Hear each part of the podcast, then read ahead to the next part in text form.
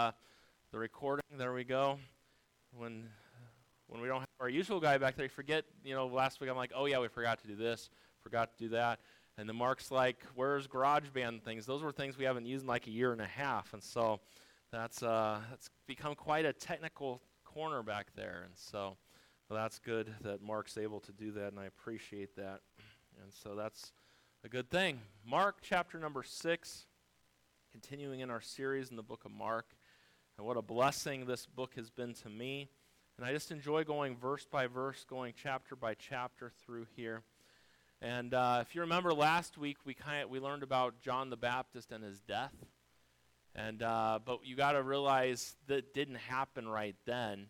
What happened was Herod was hearing all the things that Jesus was doing, and so it reminded him, and he thought that Jesus was John the Baptist. Then they go back and tell what happened to John the Baptist. So as we're continuing on here, we get here to verse number 30, is where our text begins today. It says, And the apostles gathered themselves together unto Jesus and told him all things, both what they had done and what they had taught. And he said unto them, Come ye yourselves apart into a desert place and rest a while. For there were many coming and going, and they had no leisure so much as to eat. And they departed into a desert place by ship privately. And the people saw them departing, and many knew him, and ran afoot thither out of all cities, and outwent them, and came together unto him. And Jesus, when he came out, saw much people, and was moved with compassion towards them, because they were as sheep not having a shepherd. And he began to teach them many things. If you remember going back to two weeks ago, Jesus sent the disciples out two by two. They go out preaching and teaching in the name of Christ. And so what happens is they come back and they're telling him all the great things that have happened from that time. Kind of reminds me of, you know, we would have we'll have days where we go out visiting or soul winning and things. And you come back and someone's gotten saved and everyone's just sharing how great it was. That's what they were doing here. And Jesus takes some time here. And, you know, after this, you would think, well, you got to keep on going. But he tells them, no, guys, we need to, you need to rest a little bit. They get on a boat to go get some rest. And the people beat them to the other side. And so there really was no rest. But when Jesus saw the crowd of people, he could have been flustered, frustrated a little bit. But no, we have a Savior that had compassion. He saw them, saw their need, and he did something about it. We live in a world today, and Caroline mentioned a few minutes ago, got to be careful. Caroline could preach pretty well. She was getting going there just a little bit ago. And uh, I gotta, I'm gonna have to. We're gonna have to put a timer up on that one TV back there that says you got three minutes for those announcements. I'm just teasing, but we tried to teach the young people at Vacation Bible School just a little over a week ago how wonderful God is. I think our world has a distorted view of who God is. They say there is no God. And then, but even those who think they have a clue about God don't have much of a clue. And when we look today, some people look at God being so high and holy that he has no time for people like you and me. But that's not our God. That's not our Savior. He cares. And I want you to understand this morning as we look at this passage, you got to understand, and I want you just to get this thought through your mind this morning that Jesus cares. Wherever you are today, whatever's going on, He cares. In this passage, He cared for the weary disciples. In this passage, he cared for the multitude of people. Jesus cares. And I want you to have that thought this morning as we go through the message. Father, we need your help this morning. We thank you for this passage. I think it's a timely passage. It's amazing how when you just go through the books of the Bible like this, that they're right what we need right at the right time. I thank you for that. Bless the time that we have this morning. I pray that what we see today, that you would just help us and guide our thoughts, guide us. We need you. We love you. In Jesus' name I pray. Amen. One of the reasons he cares so much is because he knows what we're going through. He knows this. Why? Because he came to this world, he lived in this world, and knows what it is like. And God Almighty actually robed himself in human flesh so that he might live among men and die on a cross for us sinners. That's what the Bible teaches us, and that's what the Bible is very clear about. We know in Philippians 2, verse number 5 through verse number 8, let this mind be in you, which was also in Christ Jesus, who being in the form of God, thought it not robbery to be equal with God. But the Bible says he made himself of no reputation, and took upon him the form of a servant, and was made in the likeness of men. And being found in fashion as a man, the scripture tells us he humbled himself and became obedient unto death, even the death of the cross. He came and lived here. He died on a cross for our sins. He cares. He knows what it's like to live this life. While he was here, he endured many things. He endured pain. He endured poverty. He endured suffering.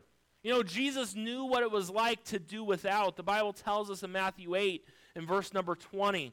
And Jesus said unto him, The foxes have holes, and the birds have air, of the air have nests, but the Son of Man hath not where to lay his head.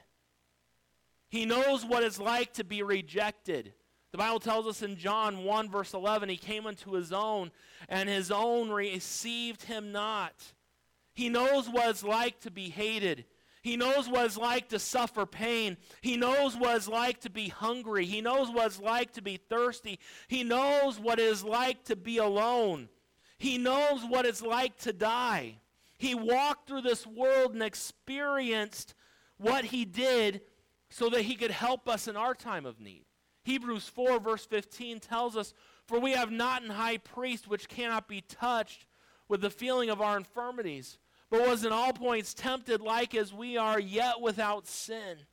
As we get to this passage of Scripture, as we look and we study Jesus more, we see the fact that he cared for two groups of people here. He cared for his apostles. He cared for those that had no shepherd. And as we dive in today, Mark's jumping ahead on the notes there, so let's go right to it. If, if I'm going too slow, Mark's just going to throw the next slide up to keep me moving along. And so Mona's back there telling him, all right, now's the time. I saw her flip that finger back there. Number one, we see that Jesus cares about laboring servants. We see that Jesus cares about laboring servants. We look back at verse number 30. And the apostles gathered themselves together unto Jesus and told him all things, both what he had done and what he had been had taught, what they had taught. And he said unto them, Come ye yourselves apart into a desert place and rest a while, for there were many coming and going, and they had no leisure so much as to eat. And they departed into a desert place by ship privately. We see letter A, we see the disciples, we see their activity. Verse number 30 here takes place right after the events of verse number 13. Jesus sent the 12 apostles out, the 12 disciples out to preach, teach, and to heal. Their ministry was a success. And they return to Jesus and they're telling him all about what has taken place.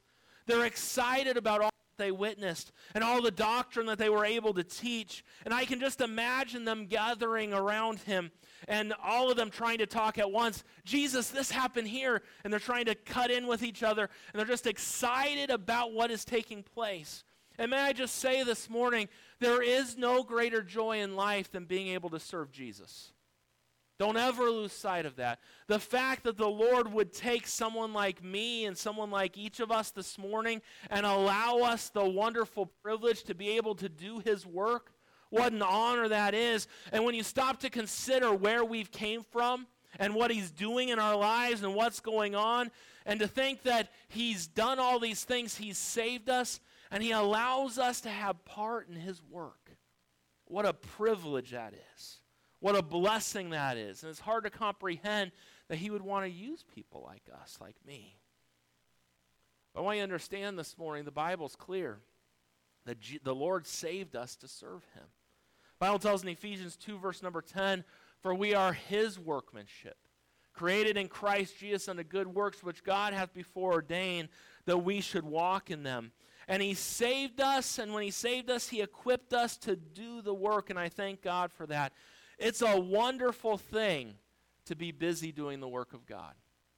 There is nothing like the work of God. And may I just encourage your heart this morning if you've never taken time in your life to serve God, there's nothing greater. And you will not fulfill the purpose He's called you to without serving Him. Let me just encourage you in that area. Find somewhere to serve Him. I love David in Psalm 84, verse number 10. The Bible says, Psalm 84, 10, For a day in thy courts is better than a thousand. And I'd rather be a doorkeeper in the house of my God than to dwell in the tents of the wicked.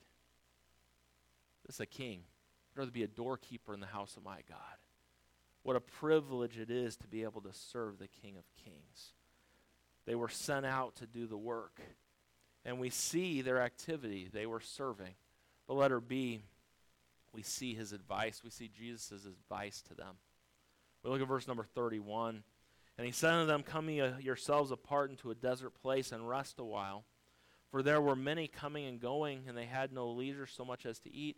There wasn't even time to sit down and get a bite to eat. Ever been there? You just have a day that's so busy you just can't even find time, or you're ministering to people, or whatever the case may be, and you just can't even find a time to stop and get a meal. That's how it was for the disciples here. And it says in verse 32, and they departed into a desert place by ship privately. Now, this is kind of interesting to me. Jesus is hearing the great things that has taken place, and all these people are coming, and then he gives some strange advice. This is not usual advice. You don't hear churches give out this advice very often, but this is the advice that our Savior gave. A lot of people would have said, hey, seize the moment.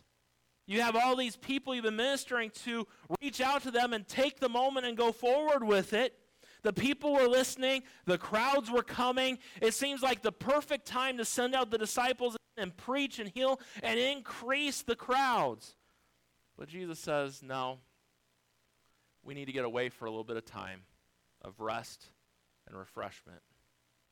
I think there's several reasons why Jesus did this. And I think these reasons are still valid today. I want to give you just two of them before we go on to point number two. But number one, the physical stress of ministry is enormous. When the disciples returned to Jesus, they found him surrounded by crowds of needy people. The people were coming and going at a crazy so much they couldn't even sit down and eat a meal. And Jesus knew this that if his disciples, his men, if they were going to be able to do the tasks at hand, they had to take time to rest. And that's important. That's a great word for us today as modern Christians. God did not design you and I to go like we force ourselves to go at times. God never intended for us to run through life with a cell phone in one ear, a daily planner in your hand, and a schedule so full of activity that no one could possibly get it all done. God expects us to take time to rest, and it is a good thing. And as when we think about this, our days, months, and years have all been discovered through observation in our world, right? One revolution of the earth was observed, it's called a day. A lunar cycle was um, observed, and it's called a month. One revolution of the earth around the sun is called a year. But you got to understand something. Where did the seven day week come from? It came from God. The Bible tells us in Exodus chapter, no, I mean, Genesis 2, verse number 2 and 3. And on the seventh day, God ended his work which he had made, and he rested on the seventh day from all his work which he had made. And God blessed the seventh day and sanctified it because that in it he rested from all his work which God created and made. You say, why did God need to rest? He didn't need to rest. He's God. Why did he rest on the seventh day? To set an example for his people. Exodus chapter number 20, verse 9 and 10. Six days shalt thou labor and do thy work, but the seventh day is the Sabbath of the Lord thy God. In it thou shalt do no, not do any work, neither shalt thou, neither thy son nor thy daughter, thy man servants, nor thy maidservants, nor thy cattle, nor the stranger that is within thy gates. God decreed that men should work six days and rest one day. And I know you say we don't follow the Sabbath today. I get that. But there are great principles. God knows what He's doing in all the things that He set up. And I believe that it's very important that you take some time and rest. I'll give you an example. Someone has said, now, if this is true, this is what's been said. And if you don't believe me, that's fine. You get up and try it sometime and see how you feel afterwards. Someone has said that 45 minutes of preaching is equivalent in mental and physical stress to working eight hours. I am a firm believer in that. After two Sunday morning messages, go sit on my couch with me Sunday afternoon. I'm wiped. And I get enough energy and a cup of coffee, cold coffee, to get me through Sunday night. But one of the things that I've learned just not too long ago is there were times where I would be staying, and it happens every once in a while still. I'm learning, okay? I'm not, I'm preaching to myself in this message too, just so you know. But in this, and like I was supposed to be on vacation this week, and we see the things that have happened. There's no mistakes with God and the things that happen. Uh, we're doing, the church is going to, we're doing just fine. Everything's clearing up. Things are getting better. We're going to be just fine. We're moving forward. Everything's going to be all right. But I want you to understand something.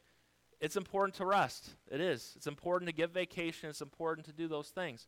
One of the things that I've learned to help me, and it took me a while to get this. I would stay up super late Saturday night working on my message because I felt I had to get just a little bit more. And you say, Didn't you? Ha- I have all week. Yes, I spend all week. I spend hours on my sermons.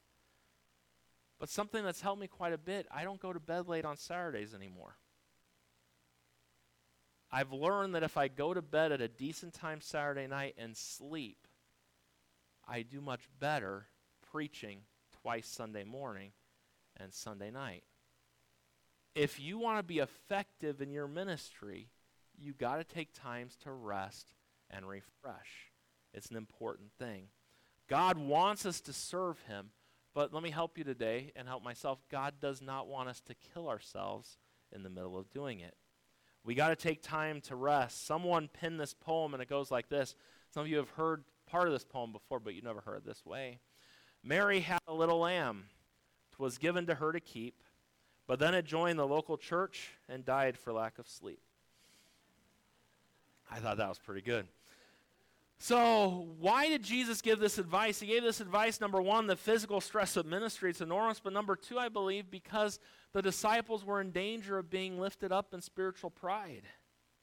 If these men were sent right back out and had seen the same or greater results, they were in danger maybe thinking that they were something special. Because the truth was, let's be honest, they really did nothing. They were successful in a sense that Jesus was successful through them. All they did was go. The Lord does the work. That's a great word and a great thing for us to remember today. We must never get to the place where we think it's about us. If I ever get to preach a great message, to God be the glory, not me.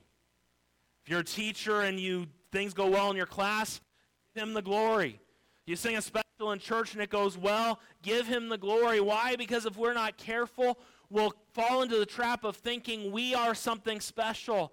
And if we're not careful, we can become lifted up with pride. And may I just remind you this morning, just to help us out in this area, that the very best you and I can produce on our own is garbage. Isaiah 64, verse number 6. Bible says, But we are all as an unclean thing, and all our righteousness are as filthy rags. And we do fade as a leaf, and our iniquities, like as the wind, have taken us away. But I want you to understand something. The best I can do on my own is a filthy rag. But it's amazing what he can do and the way he can work. The Bible tells us in Galatians 2:20 that I'm crucified with Christ, nevertheless I live. Yet not I, but Christ liveth in me. And the life which I now live in the flesh, I live by the faith of the Son of God, who loved me and gave himself for me. Got to understand, he's the source of all our strength. The Bible says in Philippians 4.13, I can do all things through Christ, which strengtheneth me. And he deserves all the glory 17 28, scripture says, For in him we live and move and have our being, as certain also of your own poets have said, for we are also his offspring. And you got to understand when we begin to think that the success of our ministry is a result of our own strength and our ability, we're headed for a fall because it's all about him. And all I'm trying to say is we must remember where the blessings of service come from. It's not the preacher, it's not the teacher, it's no one that has flesh. It's all about him. And so we see number one today that he cared about the laboring servants. Number two, we see he cares about lost sheep. Jesus and his men are getting away on a small vacation, a sabbatical, I don't know, whatever you want to call it. But they didn't slip away unnoticed. The people saw them leaving and recognized the boat that Jesus was on that boat. Look at verse 33 there. It says, And the people saw them departing, and many knew him and ran afoot thither out of all cities, and outwent them, and came together unto him. And Jesus, when he came out, saw much people, and was moved with compassion towards them, because they were a sheep not having a shepherd, and he began to teach them many things. Getting on a boat, going to the other side where they were going, is about a four mile trip. If you have a speedboat today, you can do that four miles pretty quick. If you're on a boat back in those days and there's no wind, it's going to take a while to get to the other side. Now, that four mile stretch, you could do that same four mile stretch in 10 miles and walk there. And that's literally what the people did. They walked to where Jesus was going to be. And when we look at this, it's, and it's when Jesus nears the shore, there was a large group of people. And in fact, verse 44, you look down there, it says, And they that did eat of the loaves were about 5,000 men. So this is where the feeding of the 5,000 takes place. 5,000 men, the Bible says there. So if, if a lot of those men were married, if they had any children, there quite possibly could have been 15 to 20,000 people right there that were waiting for Jesus when he's trying to get away with the disciples. Many people would have been angry, saying, They're ruining my plans. I have plans. I'm getting away. And what are they doing here? Don't they understand? I'm getting I'm ta- getting away. He could have ignored them. What does the Bible say Jesus did? He was moved with compassion towards them. Hey, church, this morning, when we see a person in need, what's your response? There are normally four ways that we respond. The first one is apathy. Or, yeah, apathy. And this word refers to an absence of emotion. You might see the need, but you don't care. Oh, I see that but eh. That's what apathy is. There's a lot of apathy in our world today. A lot of need, but not a lot of caring. The second reaction we could have is sympathy. And this word refers to a harmony of feelings. In other words, you see a need and you know how they feel because you felt that way too. It's having sympathy for somebody. Because you look at someone, let's say, say someone loses, well, use Faye Treadwell. Her son just passed away. And literally, her, his birthday was July 15th. I called her and talked to her for a while. I have compassion for her and s- sympathy to a degree, but I've never lost a son. I do not know exactly how she feels. But someone who has lost a son, or maybe in the room you've lost a parent. To this point, I have not. You can feel some someone who's a parent. You'll have more sympathy for them because you've been right there, where others might not have been. So sympathy, it's it's seeing a need and it's feeling something for them that are there. The other one, number three, would be empathy. And this word speaks of an emotion that is stronger than sympathy. And when you empathize with someone, you hurt with them. It means you share in the pain that they feel. And then the fourth response we could have would be compassion. The word compassion, as it's used in the Bible, it means to be moved inwardly, to yearn with tender mercy, affection, pity, and empathy. It refers to the deepest possible feeling. The phrase move with compassion means to be moved to the inner organs. It has the same idea of that thought from the bottom of my heart. Jesus was moved with compassion for these people. When Jesus saw them, he saw the people, he was touched by their needs, and he was moved by a strong desire to meet their needs. We look at this and we look at our final point this morning, and he cares about the lost sheep, we think about letter A, the reasons for his concern. Why did he have this compassion? Why, what was his concern for these people? Look at verse 33 and verse 34, the beginning of it. And the people saw them departing, and many knew him and ran afoot thither out of the cities, and out went them and came together unto him. And Jesus came out, saw much people, and was moved with compassion toward them, because they were as sheep not having a shepherd. And he began to teach them many things. When Jesus looked at the people, he saw them as a flock of lost sheep. He was stirred by the vision of them as helpless lambs with no one to care about them. Oh, you might say, oh, they had people that cared. They had their religious leaders of their day. But those men didn't care about the people. They had the Pharisees, the scribes, the Sadducees. They didn't care. They cared about things being done their way. They didn't care about those people. They wanted those people to march to their tune, obey their rules, keep their things in order.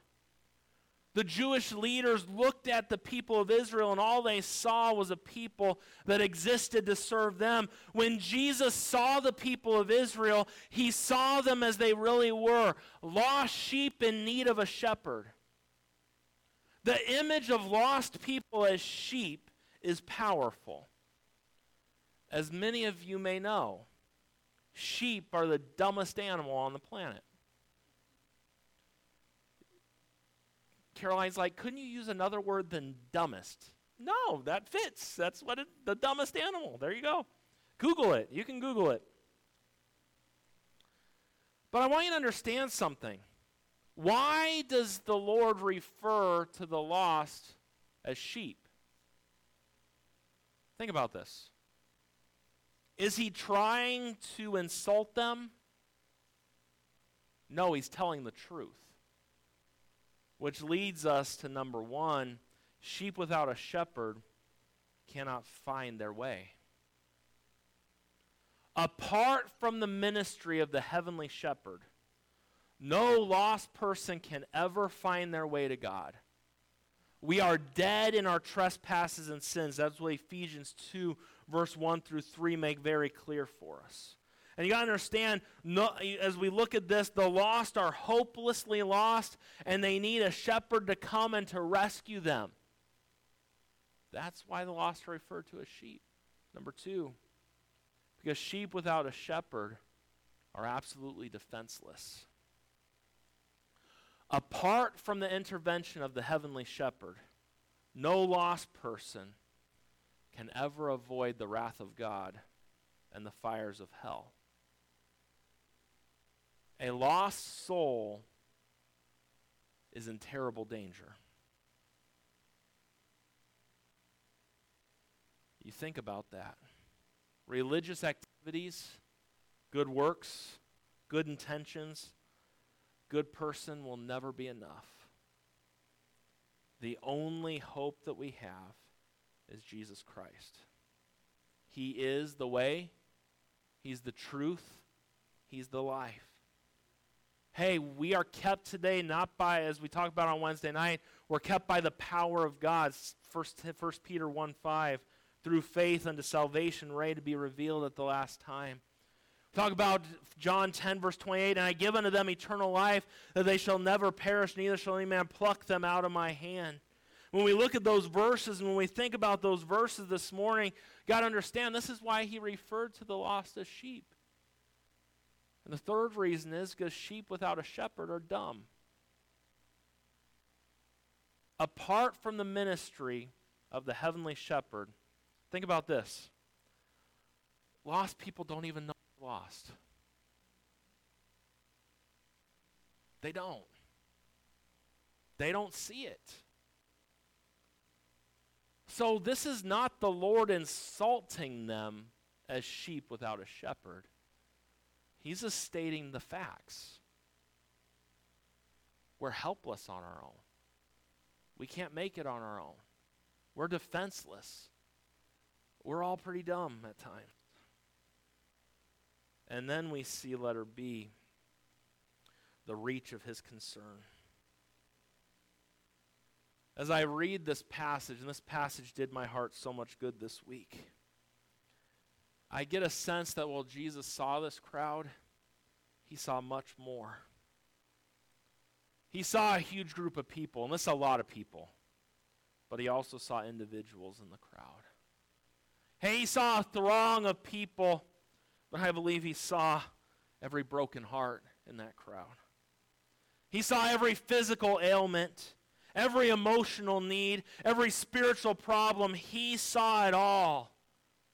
He saw the crippled child. He saw the abused wife. He saw the depressed father. He saw the rebellious teenager. He looked at the crowd, but he saw the individual, and praise God, that encourages me this morning.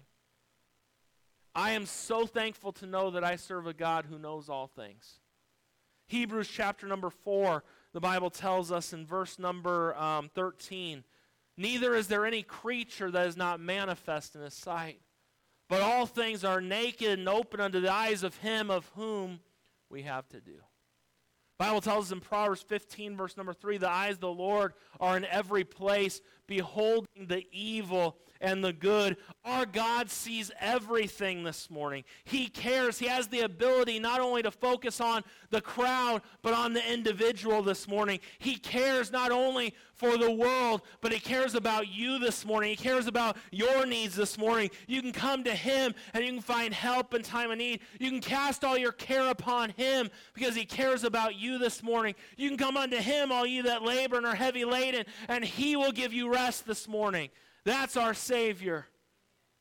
Why was Jesus able to have compassion on so many different kinds of people in so many different settings and situations?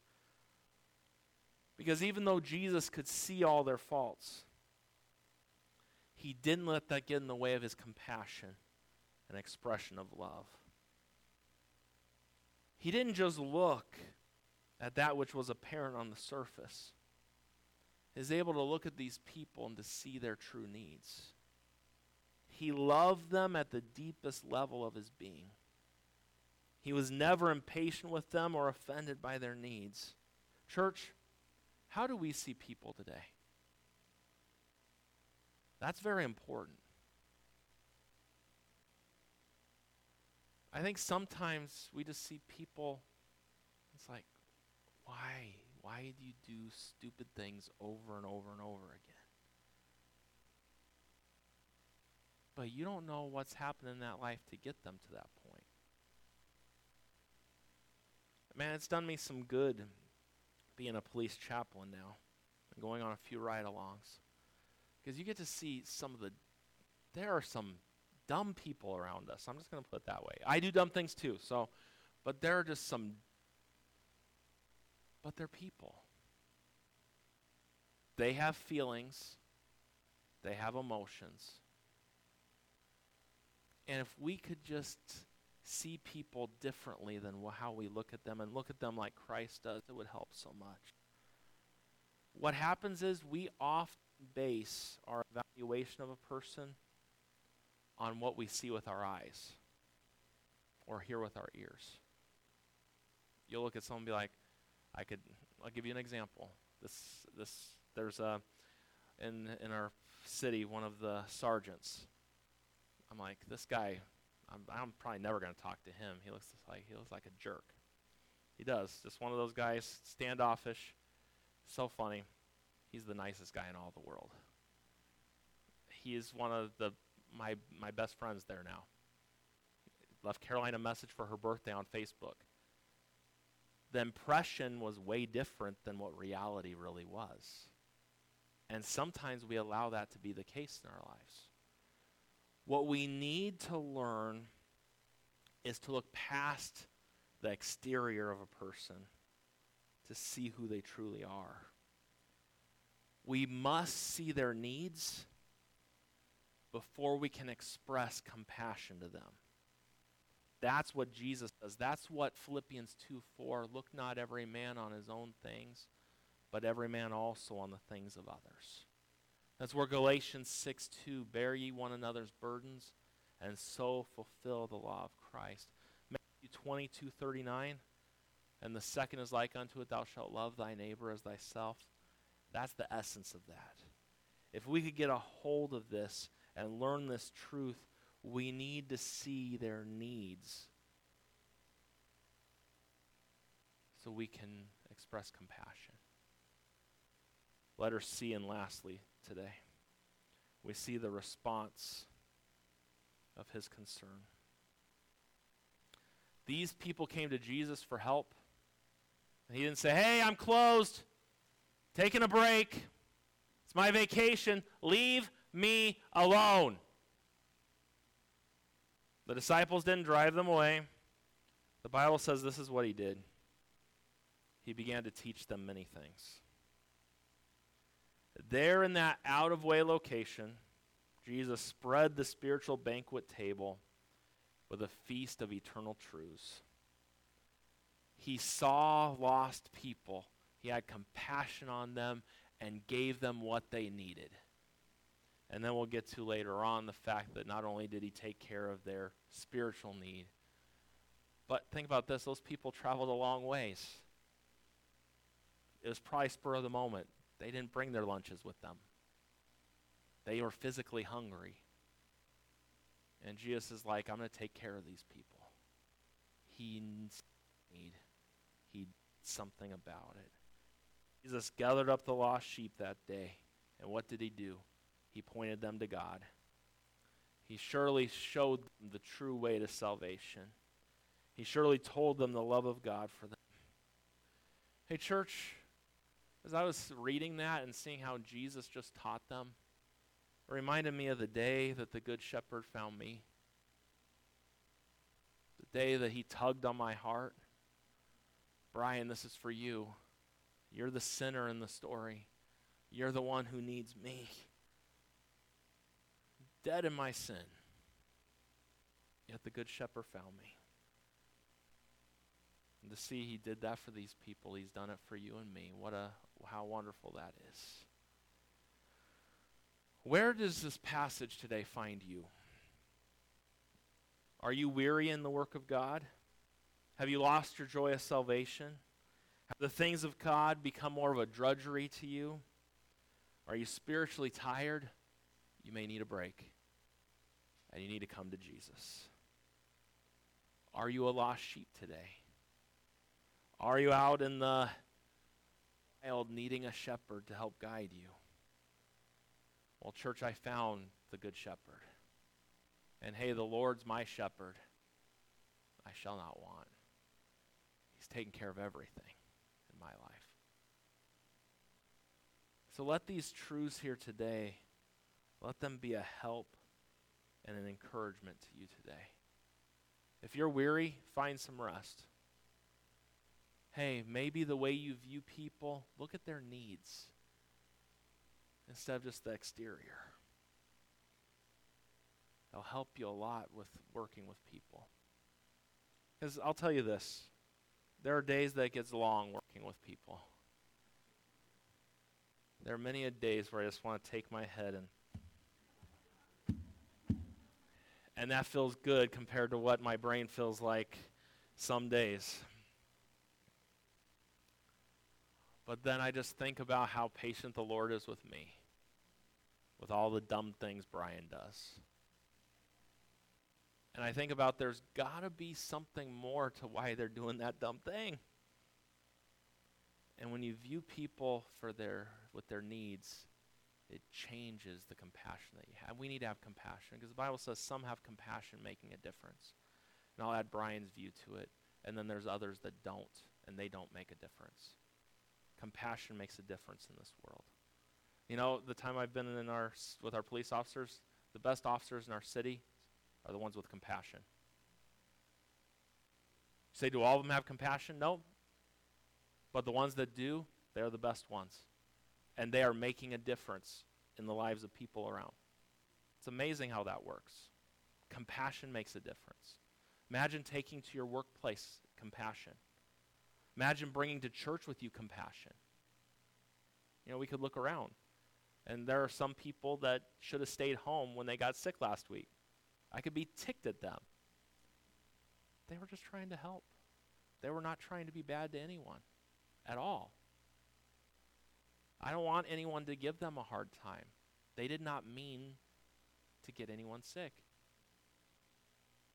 That's compassion. They were just trying to help. But let me help everyone out. If you're sick, the best help you can be is by being at home. That's the best thing you can do. But we're good. The Lord knows what He's doing. I'm excited for what the Lord's doing.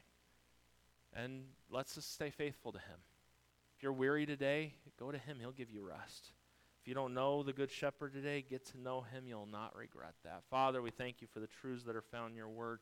Thank you for your love, for your mercy, and thank you for your grace. Let's think about the songs that we were able to sing this morning. And we sang about your love. We sang about your mercies more. My sin, it's many, but your mercy, it's. Sang about your marvelous grace, grace that's greater than all of our sin. Thank you for having compassion on this world and allowing your Son to die for our sins. Father, I pray this morning if there's someone here that doesn't know you as their Savior, that they would come to the Good Shepherd and become one of his sheep today.